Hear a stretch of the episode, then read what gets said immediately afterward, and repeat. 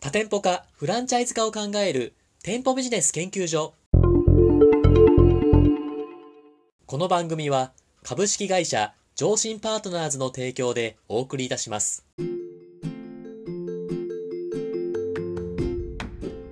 こんにちは、パーソナリティの田村陽太です。配信第101回目となりました。本番組のメインパーソナリティをご紹介します。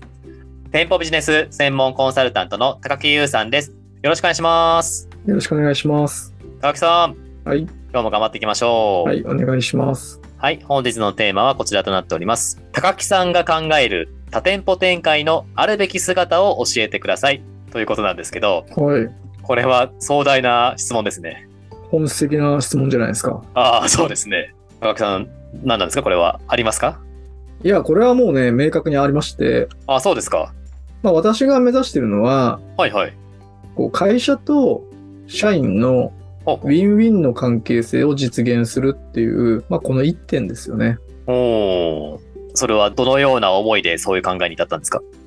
まあ、あの今の時代って、すごくこう競争の環境って厳しくなってきてるじゃないですか。はいはい。まあ、日本の経済がそんなに伸びてなくて、まあ、豊かになってきてますよね。はいはい。で、市場が伸びてないんで、当然その競争環境っていうのは厳しくなっていくと。で、競争環境厳しくなってくると、まあどういうことが起きるかっていうと、その商品とかサービス単体でのこう差別化って難しくなってくる。おおはいはい。まあ例えばね、あの田村さんの社労士なんてわかりやすいですよね。何でしょうかもう社労士ってはいインターネットで検索したら、はい。 もう超大量に出てくるわけじゃないですか。はいはい。だからそうなっちゃったら、だから社労士の資格持ってますだから社労士のサービス提供してますって言っても、それだけで差別化って全くできないですよね。ならないですね。もう全く Google の一番上の検索に田村陽太って名前出てこないですかね。社労士ってやっても。 出てこないし、はい。仮に出てきたところで、その社労士ってだからいっぱいいるから比較されちゃうわけじゃないですか。そうですね。まあでもこれでどんな商売でも一緒だと思ってまして、ほうほ例えばその居酒屋行くって言ったって、いや、その居酒屋でしか食べられない料理なんてのは基本的にないと思うんですよ。う。おおはいはい。だから、結局、その居酒屋がこういう商品提供してますって、それだけで差別化って難しいと思うんですよね。はいはい。で、それがだから今の時代の特徴じゃないですか。ああ、そうですね。で、だからこれから店舗ビジネスが、こう、店舗展開をしていこうと思ったら、何で差別化するのかって問題になるわけですよ。ああ、気になりますね、それは。そう。で、商品、サービス単体で、こう、差別化ができないんだから、結論、人で差別化するしかないんですよね。おおはいはい。だから、社労士なんか分かりやすいですよね。はいはい。社労士っていうそのサービス自体はみんな提供してるから、まあ給与計算に違いなんかないわけじゃないですか。ないですね。はい。うんだけど、それを提供してくれている田村さんが、もうすごく親身になって相談に乗ってくれるから、はい。田村さんに僕はお願いしたいんだみたいな人がこう出てくるわけですよ。いや、本当にありがとうございます。正直なこと言ってくださって。本当そうなんですよ。 まあだからそういう風になんないとダメなんですよって話ね。だかなるほど。まだまだですか。らそういうその差別化のポイントを作っていくっていうのは結局だから人の力になってくるわけですよ。おおはいはい。ってなると、従来ってどうしてもこう会社が上で、うんうん。社員は使われる側みたいなものが関係性があってはだからすごくこうブラックな労働環境とかが成り立ってたわけじゃないですかあ。ああ、そうですね。でだから会社が勝って社員は負けるみたいなねあウィンルーズの関係性がそこにあったと思うんですよあ、はい。でもウィンルーズの関係性だとこう負けちゃってるその社員の方々が結局そんなにモチベーション高く働かないですよねああ、そうですね。だから要は人で差別化しなきゃいけないのにその人がモチベーション低く働いてるみたいな事象になっちゃうじゃないですか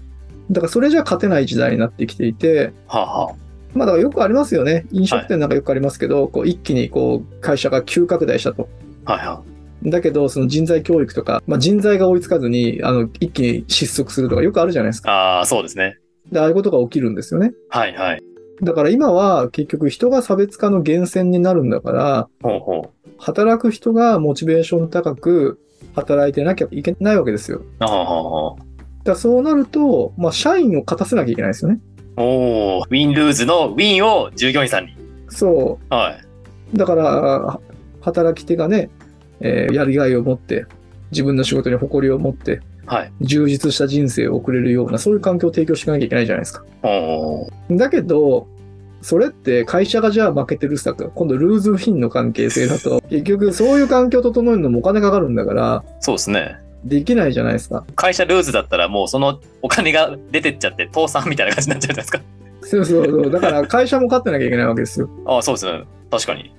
だから会社はちゃんと買って、そこで生み出した原資をこう社員に還元していって、社員も勝たしてあげる。ほうほで、このバランスを取った会社っていうのが僕は店舗展開していけると思うう。し、ほうほう。そういう多店舗展開のあり方じゃないと続かないと思うんですよね。うーん。だから会社と社員のウィンウィンの関係性を実現するっていうことが、まあすごく僕は大切だなと思ってるんですね。ああ。確かにそうですね。そう、先ほどおっしゃってましたけど、こう、店舗増やしていくと、やっぱ人が採用できないから、一人の従業員さんにこう、力が、負担がかかってしまって、その従業員さんが辞めてしまって、さらに悪循環で人がどんどん辞めていっちゃうみたいな話があったのを聞いて、いや、まさにそうだなって思ったので、そこを辞めてしまうのを止めていけるような、そういう人がこう、どんどん増えていくような、人がハッピーになっていく、そういうのをできていったら一番いいですよね。そう、だからなんでそういう構造が生まれるかっていうと、それはその会社の成長を優先した結果、その社員の方に、こう、完全に目がいってないわけじゃないですか。ああ、そうですね。だから、こう、人は追いついてないし、現場は、こう、疲弊してんだけど、店舗展開が優先されるみたいな状況は、これはだからウィン・ルーズの関係性じゃないですか。ああ、はいはい。で、これだともうね、ダメなんですよね。だからそこのモチベーションが落ちてって、現場が輝かなくなっていくから、ああ、これだからすごいね、負のサイクルが回り出すんですよ。ああだから経営者はこう業績を上げたいから店舗出していくわけじゃないですか。ああ、そうですね。だけど、こう店舗出していった結果、その現場が疲弊していくわけじゃないですか。で、さっきお話した通り、今はその人がこう輝いてないと差別化ができないから業績落ちるんですよね。ほうほうほうで、疲弊してるわけだから当然売り上げ落ちるわけじゃないですか。はい。だから店舗展開してるのに、今度は1店舗あたりの売り上げとかが落ち出すわけですよ。おー1店舗あたりの売り上げが落ちるっていうことは、結局その現場に投資して、こういい環境を作る原資がなくなっていくわけじゃないですか。ああ、そうですね。そう。だから経営者はもっと頑張れとかってこう、葉っぱかけるしかなくなっちゃうんですね。はあはでもそうするとまたどんどん疲弊していくじゃないですか。あ、はいはい。で、これがだから一定ライン超えるともう取り返しつかなくなっちゃうわけですよ。ああ、だからそうならないようにするために、まあその会社がね、事業拡大していくっても大事なんだけど、結局現場で働いてるね、その社員の方々、スタッフの方々が結局違いを生み出すんだから、はあはやっぱそことのバランスをちゃんと意識しなきゃいけないですよね。あ、ああ。でこれがその経済が成熟化してる今の、要は店舗展開のあり方だと僕は思うんですよね。いやー、そうですよね。ありがとうございます。高木さん、いろいろ会社さん支援していらっしゃると思うんですけど、はい。こう支援してきた企業さんの中で、あ、これって高木さんが目指してるあるべき姿だなって思っている企業さんの、なんか具体的なエピソードみたいなのありますかあ、この企業さん良かったなっていうのはありますかまあ、私がねあ、すごくいいなと思ったのは、はい。目標店舗数を設定してない会社とかがやっぱあるんですよ。ええなんか珍しいですね、それって。で、でもね、こういう考え方って、今の時代としては僕は面白いなと思ってて、はいはい。で、なんでそのじゃあ会社は目標店舗数設定してないかなんですけど、気になりますね。それは、そのね、社長が自分で言ってたのは、いや、僕はね、と、目標店舗数とか計画とかを作ってしまうと、はい。それを絶対に活かせようと動いてしまうタイプだと。おうおうで、そうすると、こう自分はね、こう、輝く、人が輝いて、で、すごく素敵な店舗を作っていく。で、そういう店舗を増やしていきたいと思ってるのに、出店を優先して、結局自分が目指してるものとは違う店舗を増やしていってしまう恐れがあると。あだから、その、店舗数っていうのは当然拡大をしていくんだけど、あ、はいはい。そこありきにはしたくないと。おうおうだから僕はその自分の性格的にそれをやってしまうと、もうそっちに目がいっちゃうと分かるから、目標店舗数は設定してないと。へえ。ただ、まあ、100店舗ぐらいやりたいっていう思いはあるから、ほう。結果としてそうなってたらいいねっていうほうスタンスで、えーそのビジョンを設定してると。ほうほうほで、それって、でも僕はすごく今の時代にだから合ってますよね。その現場をちゃんと見ながら、人が輝いている状況っていうのを確実に作りながら、着実に出してって、うはいはい。結果、その100店舗ぐらいあったらいいなっていう状態になったとしたら、それはいいなみたいなその考え方なわけじゃないですか。おうこれはね、だから結構会社と社員のウィンウィンの関係性実現できる可能性が高いんじゃないかななんて思いますよね。そういうマインドでいくと、その無理がないというか、従業員さん自身もちゃんと一店舗一店舗でこう確実に教育できていくんじゃないかなっていうのは思いますね。ね、だからまあ当然ね、デメリットもあると思うんですよ。はい。だからその店舗目標が設定されてないと、まあそのストレスかけて出店していくっていうことが要はできないわけじゃないですか、なかなか。ああ、だからはいそうそう、出店速度ってのはね、落ちてしまう可能性ってのもありますよね。まあそうですよね。だからそれが一概にいいとは言えないんですけど、はあ、はでもその気をつけなきゃいけないのは、だから目標店舗をそうやって設定するっていうことは、どうしてもその数字を追ってしまって、だから自分が思ってたこととは違うことをやってしまう、あ、はそういう危険性があるし、だからそれはちゃんと抑えておかなきゃいけないですね。あ、はあ、ありがとうございます。高木さん、あの、多店舗展開のあるべき姿って先ほどお話今したと思うんですけど、はい。この日本全体でそのあるべき姿って100が完璧に達成してるとしたら今何パーセントぐらい達成できてると思いますそういうあるべき姿を達成できてる企業さんって何パーセントぐらいありますかいや、これって非常に難しい質問ですよね。だかはいはいら僕なんかはこういう情報発信をしているんで、はいあのそういう理念に共感したしてくれてる方っていうのが集まってくれてるんですよ。そうですよねでその中でいくと、だから私たちが関わってる会社の中では、そういうのを実現してる割合ってね、結構高いと思うんですよ。もうだけど、だから全然そうじゃない会社とかっていうのもあるわけじゃないですか。はいありますねだからその辺を入れたらどういう割合になるのかっていうのはもうちょっと想像もできないですよね。 でも高木さんの支援的にはそういう企業さんを日本全体に広げていくっていうところが重きあるからそういう企業さんも救っていくみたいなやっぱあるんですかねまあだから僕たちが、まあ今日ね、こういうふうに、いや私たちは多店舗展開のあり方ってこう考えるっていうのをお話ししてるじゃないですか。はいで、だからこれを聞いて、要は共感してくれた人ですよね。ああじゃないと僕らが関わっても結局いいことないと思うんですよ。だからこういう考えなんで、例えばだから5年間で100店舗ぐらいやりたいんですよねっていう相談を受けたとしても、はいもしかしたらだから力になれないかもしれないですよね。あー確かに方向性のベクトルがやっぱ違いますもんね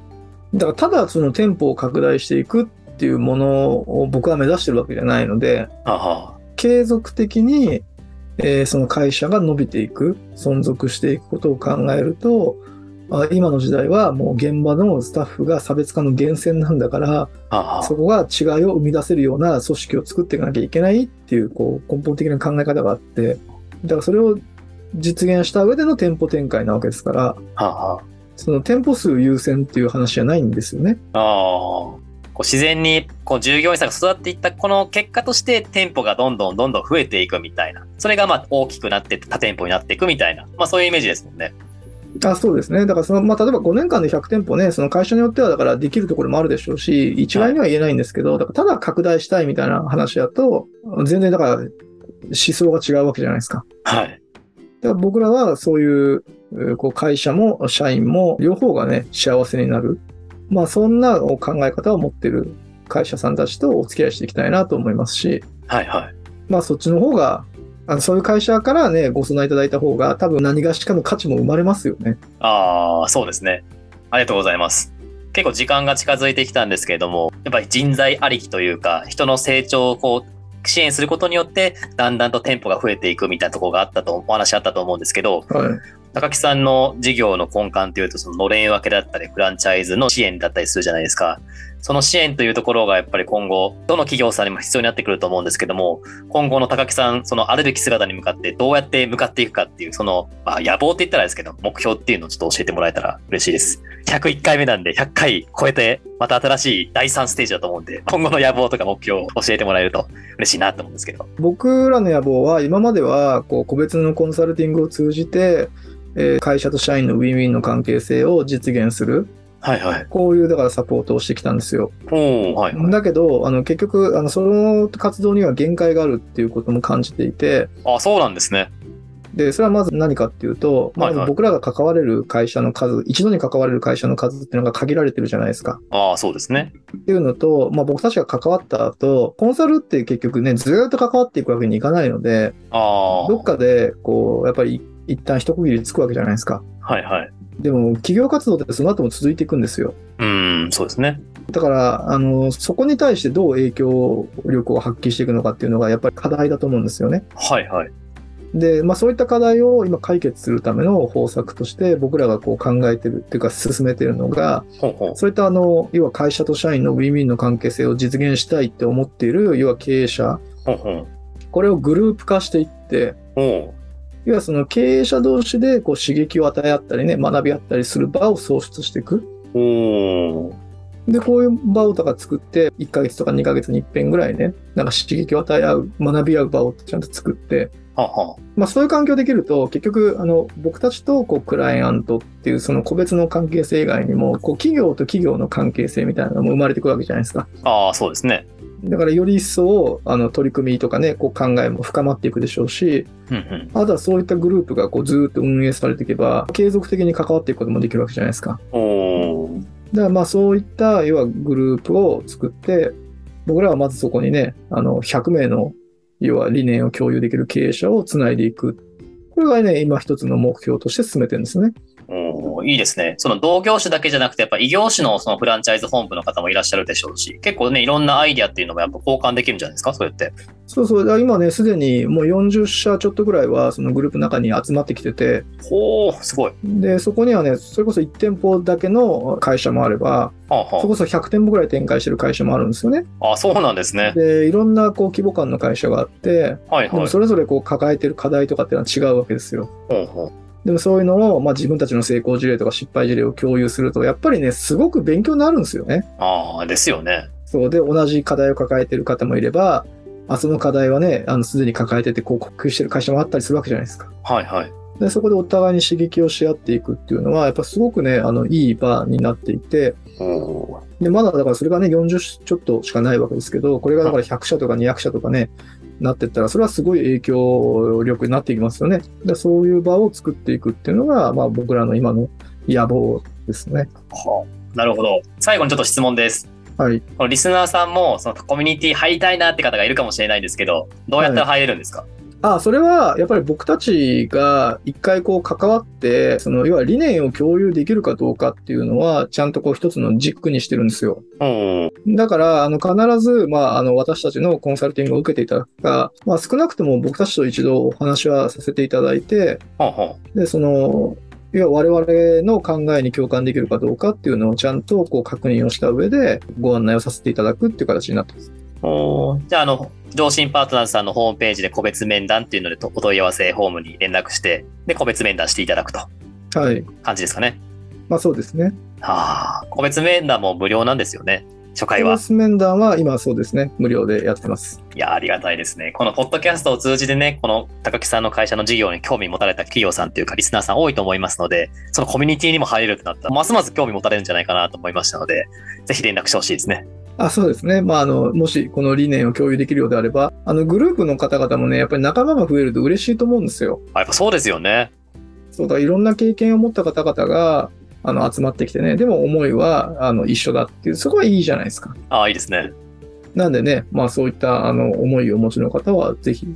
お声掛けいただければと思います。おーありがとうございます。本日は高木さんが考える多店舗展開のあるべき姿についてお話しいただきました。ありがとうございました。ありがとうございました。